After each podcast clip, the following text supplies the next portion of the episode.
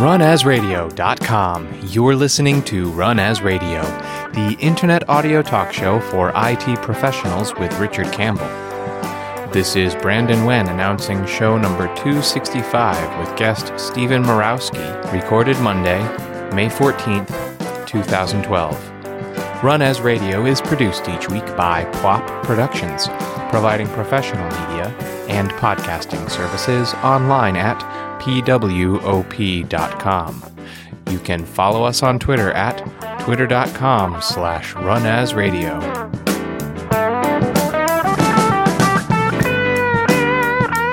Thank you, Brandon. This is Richard Campbell, and you're listening to Run As Radio. And with me today is Stephen Murawski. And Stephen is a senior Windows system engineer for EdgeNet and a Microsoft MVP in PowerShell. In this role, he supports a dynamic infrastructure that pushes the boundaries of the Windows platform. Stephen is a founding member of PowerShellMagazine.com, an online publication dedicated to PowerShell content focused for the system administrator, developer, and DBA. Stephen also heads two local user groups, the Greater Milwaukee IT Pro user community and the Greater Milwaukee Script Club. He speaks regularly at local user groups and can be found at various conferences, which is where I always see you. It seems like I only ever see you at conferences. I didn't even realize you lived in Milwaukee. Yeah, I uh, normally uh, get to bump into you at uh, like Tech Ed or something along those lines. Yeah, one any one of those technology shows. Are you coming to Tech Ed this year? Unfortunately, I will not. I had to make some choices uh, about conferences. Spring's a busy time with uh, for me, and uh, we have a new baby, and so I had to make a couple of choices. I chose the PowerShell deep dive this year. Ah, okay. Well, congratulations on one hand, and very wise move to take care of she who must be obeyed. Yeah. You know, you can't leave them alone all the time. First child? Yes, it, it is. It gets easier. Don't worry. Uh, it's it's been great so far. Yeah, it's, it is good fun. The mine are teenagers now, so the dynamic's a little different. Yeah, good deal. Yeah. So uh, PowerShell version three. This is only in Server 2012. Well, it's Server 2012. It's there natively, and then uh, there is a beta out currently for uh, Server 2008 R2, Windows 7, and uh, Server 2008. Nice, and we and we know that Microsoft get things right on the third version, right? Yeah, that's that's usually the that's usually the pattern. So you know we've we've gotten some pretty good uh, some pretty good stuff out of the PowerShell team with version two as well. Mm-hmm. Uh, version version three though is a whole nother ball game. Really? Oh yeah. And you're saying that in a good way, I hope. Oh yeah, definitely. The things that I found that I don't like about PowerShell version three are really nitpicky. Mm-hmm but the good stuff in there is game changing. It's totally changing management for me personally, huh. my environment. But, you know, so the real thing to speak about is what did you not like in V2? You know, remoting, it, it was awesome that we got it. Mm-hmm. Um, but it wasn't very flexible and it wasn't very durable and, you know, it, it, it definitely wasn't SSH. Well, and it was a V1 feature, right? Like it, it was yeah. pretty brittle.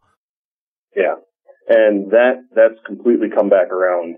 Now it's extremely robust. It can deal with network disconnects. You can disconnect and reconnect sessions. Nice. So I can start work off one machine, disconnect the session, come back, um, and then reconnect to it from another, complete and pick up right where I left off. And it makes uh, it makes the remoting feature much more of a viable consistent management. Right. Well, the same way, you know, you know, a tool we just forget about using it, just, but it works because it works so perfectly is RDP right? Just yeah. just works. You know, I can drop a session, open it on another machine, you know, bap bap bap, never think about it at all. So it's good to see PowerShell headed in that direction. Yeah, RDP as a management tool though is just evil. well, yeah, and it, and this is the you know you get to the reality, which is if you've got to remote into the machine to get to its console, you're already in trouble. Yeah, it, it's just you know it, it's a great it's a great feature. It just doesn't scale. Mm-hmm. And you know, management nowadays is all about scaling. You know, we, we all have fewer and fewer, you know, resources to, uh, do the administration, but we have more and more machines to deal with and, and virtualization just, you know, loaded the number of machines that we have to deal Oh, yeah. With. So you just, you have to scale your management and, you know, the command line and scripting and automation, that, that's the way that happens. So maybe we should run down the sort of hot feature list really what's the difference here in V3? What are their what's the the overall focus? Well, the overall focus is scale out management, mm-hmm. and there's a number of enhancements in, in the product to to deal with that. Um, the remoting stuff we just talked about, um, where they enhance the durability of the sessions and, and the, you know, the ability to disconnect and reconnect.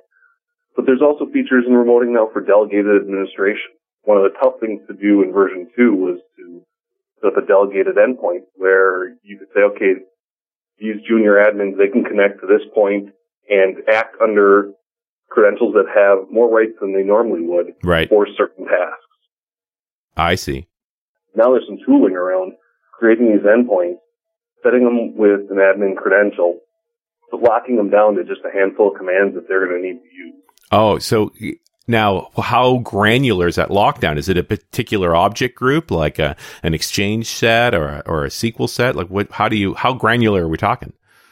We can go down command by command. So you can actually say this guy gets these four commands, or I guess the more logical way here is this guy can run this script, which needs these features. Correct. And you could say, you know, you could say, um, you can go by user and, and do role-based access control, or you can go by access point or mm-hmm. by uh, entry point and basically say, anyone who I give rights to connect to this endpoint, because each endpoint can have custom ACLs. Right. Um, whoever can connect to this endpoint is going to run under this user context, and they have rights to these five commands or this particular module so they can deal with Lync or deal with exchange or and, and you know these handful of commands out of the Exchange module. Nice.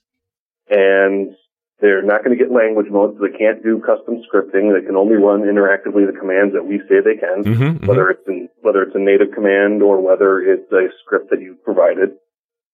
And you, you have much more control over the environment that they land in. Nice, and it and it's true. Like I said, it's true delegate administration here that because he was able to connect to that endpoint, he gets delegated these particular sets of privileges. Yep. And there's an, there's a, a nice side effect this. Mm-hmm. So whenever you deal with PowerShell remoting, there's a credential issue. Right. And it's because it's hosted in a service, uh, unlike RDP, which we just mentioned, where it creates a full user session around your, uh, around your connection. Yep. When you're connecting into PowerShell remoting, you're actually hosting the WinRM service on the box. And there's a, you know, the, the Windows security model says, hey, services can't just go willy-nilly and hand out your credentials everywhere. Right. You have to specifically do a couple of things to enable a service to pass off your credentials. And there's, and there's a number of commands, especially in the exchange and the Lync and, um, clustering and, uh, Hyper-V modules where they need to pass on your credentials. Um, to something outside of your immediate PowerShell session. Mm-hmm, mm-hmm. And so delegated administration gets around that because now you're running a service under that user's under the user's account that you you know delegated that account to, right? That you set up for that, that account. So now we get rid of that second hop authentication issue that we dealt with. Yeah, you don't have to create a new authenticated entity on the machine you're trying to get to. Especially when you talk about automating the script to make it run. Say I, I literally want to walk across a dozen machines. If you were doing it without delegation, you'd be recreating, calling to AD for each machine. Like that would slow things down horribly. Ah, okay. So, dele- yeah, delegation makes a big difference here, especially for performance. Yep. And you know, and, one of the, one of the other nice little features around remoting is they made it easier to get information from your current session where you're, you know, where you're maybe maybe you've done some prep work yeah. and populated some variables or created some objects. It made it easier to get that stuff into a, a command that you want to run remotely. Mm-hmm. And basically, they just give you a little syntax around it. You do dollar sign using colon, and you give it your variable name. And so PowerShell remoting knows to grab that from your host session. Oh, interesting. Before, what you had to do is you had to create a parameter block inside your remote command and pass it arguments. Right. And so there was a little more ceremony around it. This is just a nice little feature to make it easier to reach out. And then you also know when you look at, at the code, hey, this is actually referring back to variables from my host session. So there's a bi-directional communication going on between the hosted session and the the remote session while executing. Correct. All right. So you get this idea of sort of that management console entity. Again, uh, when I think about the real power of PowerShell, it's writing scripts that enumerate a group of machines on the fly and then act on those machines as a group, you know, iteratively. And that to me seems hugely powerful to have that common host across all of those. You can figure out what you've succeeded at, what you failed at, you know, sort of gather information together and propagate that to the next machine along the way. Yeah, it, it's it's hugely beneficial when when you're when you're talking about scaling out your management. Mm-hmm. And now talking about you know resilient scale out management, this is probably one of the marquee features for PowerShell version three, and that's workflow. Now, this is a V1 feature, so there are some rough edges. Mm-hmm. But the capabilities it provides gives you the ability to have long running resilient activities that can persist past server reboots, service restarts. Um, you know, if you hit a major failure, you can have this persist to disk so you can come back later and fix it and pick up right where you left off. Wow. And, and in, in the provisioning and configuration management game, that's huge. You know, and it's got all the capabilities of PowerShell remoting. So not only can you do the, you know, target a workflow at one machine, you can target it at 500, right. 1,000. You know, it, it just scales right out. Well, and yeah, you, are clearly pushing against some issues I've dealt with where it's like, all right, I push this set of requests, classically an update to 500 machines, and 460 of them, it just works. And yep. 40 of them, something went wrong. You get fairly useless error messages. You don't know exactly where it failed and so forth. And generally, you just have to go run each, the script on each machine individually and watch it execute to see what the failure was. And now, right. or or you might have in one of those steps something you can't run a second time without, you know, mangling the state on that box. Right, right. Yeah. It's getting an unrecoverable state. Yeah. There's going to be certain changes you make that you don't want to try to make again. Yeah. Yeah. You can't just reapply it. Yep. There's a nice thing with workflow. It's workflow foundation under the covers. Mm-hmm. So they're reusing that investment. They didn't have to create their own workflow engine or anything along those lines. Nice. Because this thing is all dependent on .NET. Yes, yeah. PowerShell version three runs on .NET 4, mm-hmm. and uh, and with that, it actually gets a lot of benefits, uh, including work uh, workflows, one of them. Right. Um, but it's now hosted on the DLR. Oh, interesting. And and that is huge from the performance standpoint. Yeah, side. and then for those who've never run across the DLR, this is the dynamic uh, runtime library, and this yep. was originally created for IronPython, but also for IronRuby. But it's just this, you know, you when you look at really the language, the behavior around PowerShell, it's a very dynamic language. And so, yeah, it makes sense to me that DLR would become a, an important player in there. Yeah, it, it, it actually makes the story for developers a lot easier. Mm-hmm. And so it, it provides a, it provides a better interop story. So hopefully that's going to encourage more developers to start embedding PowerShell in their application. Yeah, interesting point.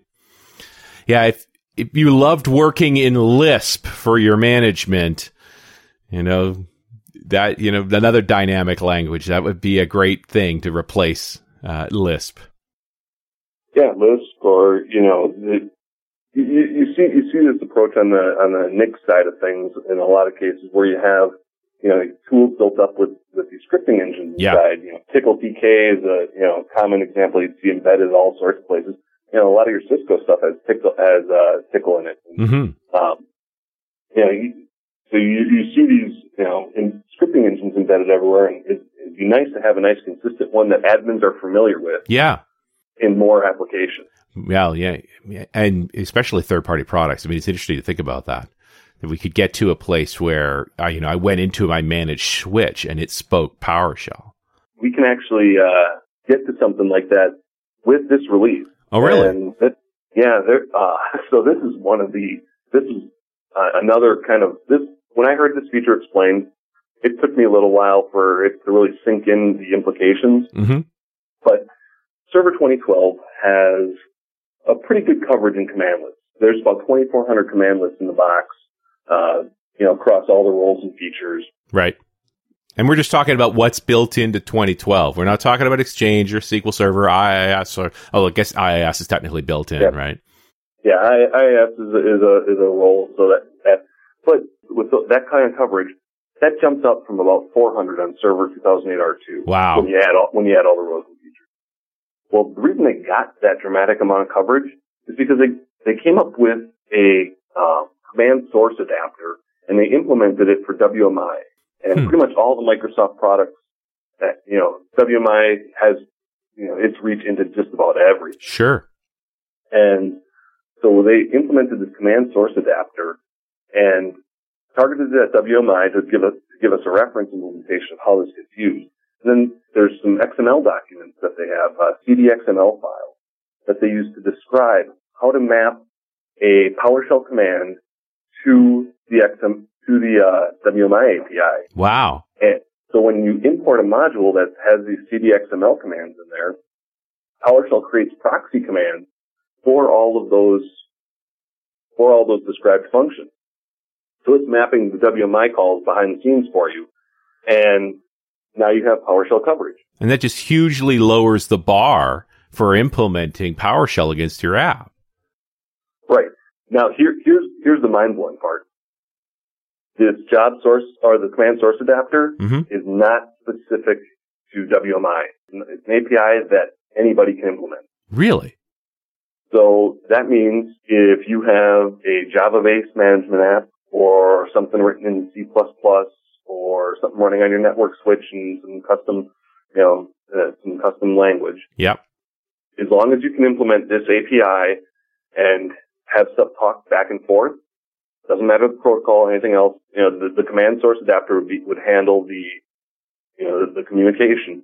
You can provide a front-end PowerShell, config, uh, PowerShell management option. Wow, that's pretty. That's amazingly powerful. What does the language or the syntax look like? Are we still making command lists, uh, parameter lists, or are we just like passing block strings? I, I hate to say it, but I, immediately I jump. Is this DDE or is it COM?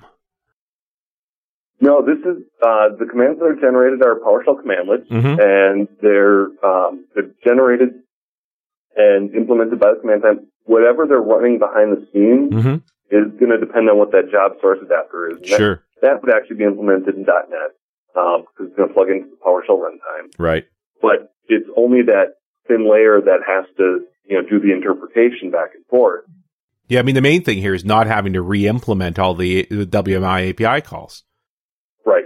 Then the hard work becomes figuring out what your nouns are going to be with verb, and then your verbs for you know your gets, your sets, your adds, and getting those things to uh, you know map up to your API. But that's um, that's a mapping matter, and, and there's a tool that, that you can use to actually uh, generate some of these uh, XML files, so that you know they've automated or they've at least put some tooling around doing that hmm um, and it makes it, it makes for an interesting experience. And it, I, I'm going to be very interested to see how that develops. I'd love to be able to reach out to my switches and to my firewalls. Oh, yeah. And, you know, and script out the, you know, or, or my blade centers or, you know, any, you know, or my larger servers that have management partitions and be able to manage the hardware directly on the box and, you know, be able to, consolidate that all into one management language would just be huge. yeah, hugely beneficial. Like to just, just well, just think about the script to, you know, really evil stuff like dealing with firewall configuration for a given app. That it could all be just part of the PowerShell script. You don't have these separate processes. Like it, you know, all the times we've come up with crazy technologies to to try and circumvent those issues, and that would be the solution. Oh, right. I'd be able to get rid of, you know, I've got some uh, wacky scripts that go out and parse firewall configs hmm and wrap, you know, calls, to, wrap SSH calls to go out and do updates and things to kind of streamline some stuff in, you know, adding, adding firewall rules in my environment because it's kind of a, the command line for the firewall is kind of a pain. So Yeah. wrap some common functions and, but if they would implement a command source adapter, a lot of that pain goes away. Yeah. And yeah, I guess the question is, is, or do we have, still have to incent each company to do this, or is this something that could almost be done third party? Uh, it could probably be done third party as well. Yeah. You know, as long as the technology you're going against has some sort of API. Has a published API. Like, yeah, think about the, like, what's happened with Wireshark and, and technologies like that, where the community's just taken over and created all the plugins you need for just about anything. And it, you know, we, we could go, we're, it feels like we're setting ourselves up for that path that you could suddenly, you know, just everything could be plugged into it and it doesn't matter what you want to talk to, it's all there. Well, yeah, I think once this, you know, API kind of gets finalized and it's out to RTM and the community gets a hold of it, I think you're going to see a lot of developments along that line. Mm-hmm. PowerShell community, it's a great community and there's some really smart people in there and they love digging into doing and doing stuff like this and just, you know, doing, doing crazy stuff with PowerShell that wouldn't expect it to be able to do. And there's, there's probably a CodePlex project or a script out there for it. Uh, without a doubt. Yeah. They, anybody talks to me about PowerShell, it's like search first, man. Don't work from scratch. But I, I got to say, one of the reasons for that is writing PowerShell from scratch isn't that easy. It really does lend itself to a cut and paste behavior that you go search for somebody's implementation of something and you can usually adapt that to what you want to do. Well, it, it you know, if, if, it's a if it's a solution that goes and reaches into WMI or COM or, mm-hmm. or .NET, where where you have to go kind of outside of native PowerShell commands, then yeah, then it, it does lend itself, you know, some copy paste, you know, editing and that. But in in the in the case where you know you're writing PowerShell by hand and working with something that has a well designed PowerShell API, mm-hmm. you know, PowerShell Management API, then um, it's really not so much that PowerShell's hard to write. It's PowerShell might t- it just takes a little time to get used to the uh, way of doing things right. and the idioms around PowerShell. And once you have that figured out, then anything that exposes native PowerShell commands becomes really simple to script around. And, but it's one of those things I think you definitely need to practice routinely to get smooth yeah. at it. I, I find myself not doing it often enough and I have to go and read for a while, get back into it again. I've even, you know, go, hey, you ever had that experience? You go back, look at your own script and go, so what was I thinking here? I know this oh, yeah. works, but uh, you know, what does it mean? Oh, oh, definitely, and you know, that, and that that comes down to you know, like you said, having time in and, and putting the time into doing it and getting comfortable with the, with the language and with using it as your command prompt mm-hmm. and you know, just doing doing general day to day stuff out of it, and that just keeps you know some of that syntax right right fresh in your mind and um, yeah, it, it definitely uh, can help you uh, become a little more fluent. yeah. By you know, with with PowerShell, and, and that's the same with any language. You know, I I do a little bit of C sharp development, sure. and I find that when I haven't done it for a while, and I come back on, oh, you know, this works in PowerShell. Oh wait, no, I got to remember ah, I need semicolons at, the, at the end of every line, and yeah, just some things that you know you, you don't bump into in, in some of the other environments you're in. So yeah, there, there's all there, you know, the things that you don't use every day or, you know, once a week.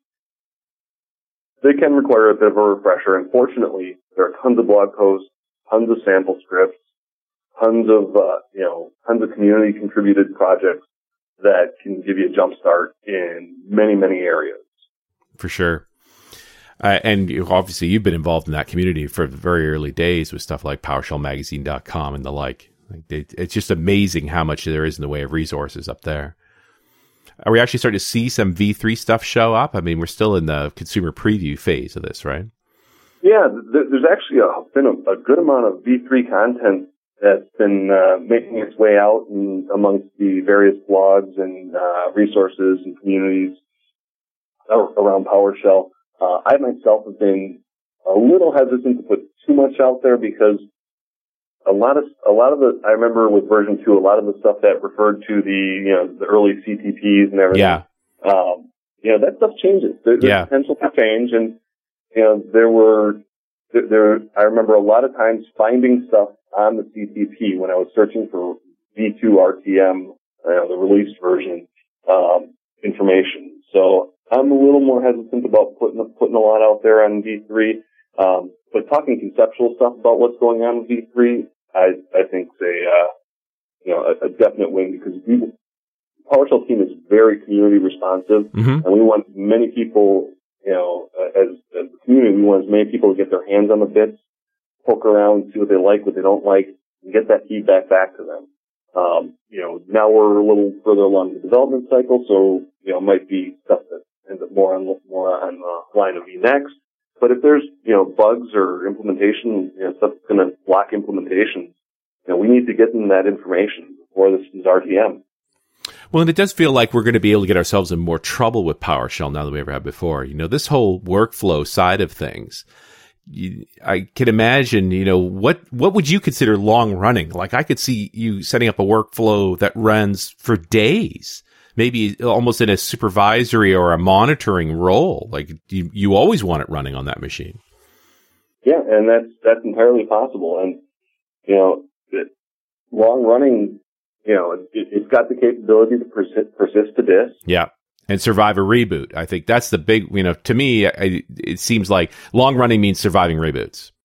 Yep. And, and service restarts because this is running in a, in a service that's hosted on the machine. Right. So if you have something that, you know, would cause a service to restart, you need to be able to deal with that too. Yeah.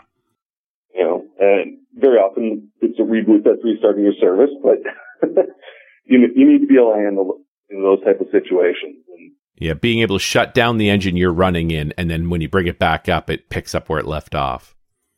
Yeah, and, and what's very nice is you know there's a cost persisting to this. Mm-hmm. So, so the PowerShell workflows give you the option of whether you want to persist after every activity or whether you want to persist just at particular points, and you can specify where you'd like it to persist.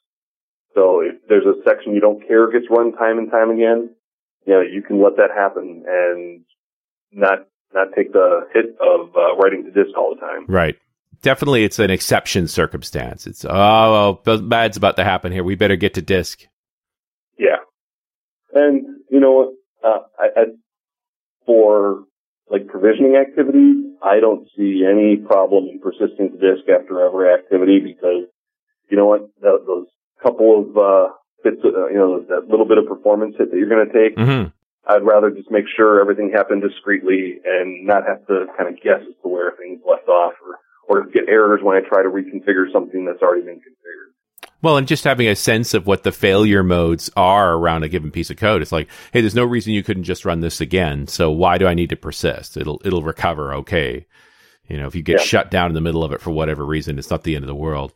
You know, there's such a thing as getting, and, and you know somebody's going to abuse that save to disk feature. You get too paranoid. It's like save everything all the time. Yeah. And, you know, the, um, I think the tricky thing that's going to be with workflow is these are Windows Workflow Foundation workflows. Mm-hmm. It's not just PowerShell. It's right. not just workflow, but it's, it's, it's a hybrid of these two things. So, uh, to declare a workflow, is very much like declaring a PowerShell function. Yeah. But you use the keyword workflow. But everything else looks very much like your function. Mm-hmm. It is not as simple though as taking and swapping the words workflow and function. Yeah, I bet. There's good, you know, there, there's going to be some uh, intricacies there and some, uh, some differences in the experience of putting together a workflow and understanding scoping is a little different mm-hmm. than it is in a, in a PowerShell script. Um, and so is uh, you know so is how you have to call commands. You can't use positional parameters in a in a workflow. You have to declare which which parameter you're uh, filling out. Uh, so everything's got to be named. So there, there are a couple of, there are a couple of differences, and then once you get into the runtime, how the how it actually behaves running is a little different. Mm-hmm. And I think uh, as we get closer to RTM, you're going to start seeing more and more stuff. There's actually been a few posts on the PowerShell team blog and uh, a few other people have posted some stuff around workflow. Um, but I think as as we march on and more people dig into this, uh, you start seeing some uh, posts about what the gotchas are and you know, what you need to come up with a you know, a, a good workflow. Yeah, keep yourself from getting into too much trouble with it because it does sound like you get pretty tangled up and you know, I actually I've always felt like PowerShell's fairly tricky to debug anyway. So I got to imagine a long running workflow is going to be tough to debug as well. Well, and that this could be you know just you know due to a lack of familiarity with language as much, but I, you know the error messaging that PowerShell gives you is, is usually pretty good. Yeah. Um, there's a fully qualified error ID which is not localized, and so when you get, when you hit one particular error, you will always get this non-localized, fully qualified error ID, which is a great search term. You know, the set, the second thing is you, you'll get the location in the script or in the in the command that you ran that bumped into an error. Mm-hmm. And so they, they, they kind of tell you, hey, this is the last thing that we could really parse validly and you might want to start looking there for your error. Yeah. And they do a, they do a pretty good job of, you know, pointing, pointing to where you, where you're going to have problems. Um, you know, now you do need to be familiar with, you know, and be able to pick up and read a PowerShell script. I think PowerShell scripts personally are pretty readable, but I've been doing this for, for a while, so I, I could be a little biased on Mm-hmm. that. Um, but they, they do try to point you to, uh, you know, as much as you can, you know, to where you might have issues. And the error handling capabilities in PowerShell, at least, you know, starting with version two, um, with having a try-catch, uh, try-catch finally blocks and, um, you know, just the, uh, you know, the ability to catch and, uh, deal with immediately, uh, errors around particularly troublesome bits of code, um, really helps there Yeah, sure. rather than just having a, a top level trap statement. Well, and you get into you know what is sort of the best practice here when you're dealing with complex PowerShell code. It's do I check to see if I have the privilege, or just try and do something and let it fail if I don't have the privilege, or you know if I need to get something for a particular resource, do I check to see if that resource is there, or just try and fetch it and see if it fails? And know, I don't know if you have any opinions around right ways to do those things. Yeah, and you know, it, it, it, uh, in part it's going to depend on the commands you're using. Some Mhm. commands handle, the, you know, they'll handle that error better than others, uh, or you know, they'll uh, the way that the way that they if if they fail silently, then that's something you want to test for beforehand. And I tend to test those type of things beforehand because I don't want to have to know a lot necessarily about all the commands I'm using. I don't want to have to know if they fail silently or not, and you know try to come up with test cases around each of them. So I, I just assume they're going to fail silently. But if I well, have- and, not a, I, of course, I'm a performance junkie. It's not just silently; it's quickly. yeah, right? That's the one that drives me mad is rather than checking to see if we had a network connection, you just made calls to it and each one of them takes 30 seconds to fail. yeah, WMI is is very bad around that. Yeah, I'm with you. Because it's, and then the problem is that all of that conditional testing is ugly code. You Yep. know, it's not, it's not simple to do, but if you're actually concerned about performance, it can make a big difference. Right. So, you know, you have, you have some commands like, uh, you know, test connection, which returns a Boolean. So, you know, you do test connection dollar server name and, you know, pass, pass along your server name to test. So, so if you have if test connection server name, it, it kind of reads out okay. But yeah, it's ugly code that kind of, you know, clunks things up. And Yep. And, it- and so you'd hope that the underlying call would actually make that test for you so that you can write nice explicit calls. The main thing I'm looking for is, did you fail immediately? I'm not even going to try and make this call at the network because I don't have a NIC, so I'm out. Thanks. And and, that, and that's a you know that's a, that's a design consideration when you're when you're developing commands. For sure. And so if anyone here you know is developing reusable scripts for people to uh to, use, you know, take note. Yeah, do the hard work. Fail, fail. Yeah, do the Yeah. checking first. Yeah. Fail fast, and you know let let and give an error that somebody can do something. With. Yeah. Know, That that that you're exactly right. That that that's the key thing. So, Stephen, we're starting to run out of time here. Uh, is there something we've missed? What should, what do we need to talk about with V3 before we're, we're done? Well, we've got just a couple other things I'd like to hit. Mhm. Um, scheduled tasks. Scheduled tasks now have native support in PowerShell. Cool. So, um, so you can, you know, pass a little bit of PowerShell script along and you have all the scheduling options you would in, in the scheduled task manager. bit by bit, we are putting scripting to away. It's all going to be PowerShell. Yeah. And, you know, the, uh, scheduled tasks and the workflows and remoting, they all, uh, can use the concept of jobs. So the PowerShell jobs infrastructure is now pluggable. Mm-hmm. So, you know, more and more stuff can work with the same idiom of get job, start job, resume job. Yeah. Um, you have all, you, you see the number of commands to deal with all the stuff that you have to know stays pretty consistent. Nice. And then, uh, WMI got a big time overhaul Mm-hmm. in Server 2012 and, uh, with the Windows Management Framework for PowerShell version 3. And that, that kind of gave you some of these capabilities to do the, uh, do the various, uh, CIM commands is what they call them, hmm uh, which is where they wrap them with the CDXML.